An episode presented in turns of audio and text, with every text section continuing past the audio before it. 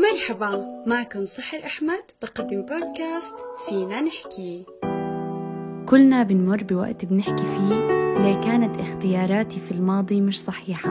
ليه أنا هيك ليه أنا ما عندي وعي بالأمور.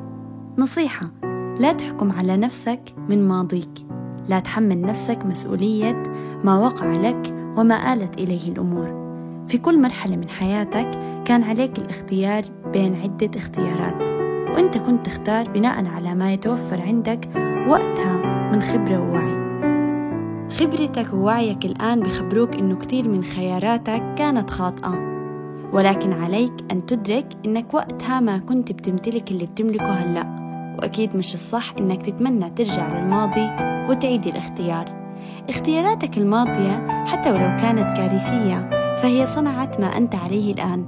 لم يكن الأمر عبثا ولا هدرا لقد كان ضروريا لتنضج وتوعى وتصير الشخص اللي أنت عليه اليوم. أحد مراحل السلام النفسي أن تكف على جلد ذاتك. تؤمن بأنك لست أفضل ولست أسوأ من في الأرض وأن وقوعك في الخطأ أمر وارد وطبيعي.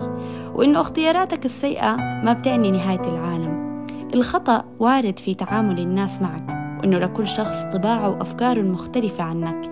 ما رح تتعشم كتير وما حتحط آمال كتيرة على حدا حتى ما تنصاب بالخيبة.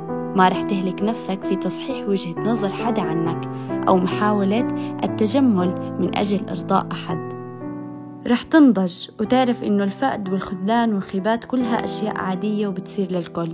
أنت فقط من تقرر هل ستتجاوز وتواصل الحياة أم ستقف مكتوف الأيدي. إن قررت التجاوز فهذا يعني أنك قوي بما يكفي لتواصل الحياة ولن تتهم نفسك بالفشل. إن تعثرت بل ستحاول إيجاد حلول أخرى للركض. رح تتعامل مع الحياة بهدوء تام حد اللامبالاة ما بهم شو صار وما رح يهمك شو رح يصير.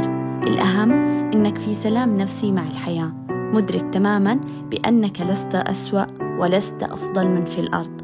أنت فقط إنسان خلق ليخطأ ويتعلم ويخطأ وهكذا. دمتم بخير. مني أنا سحر أحمد.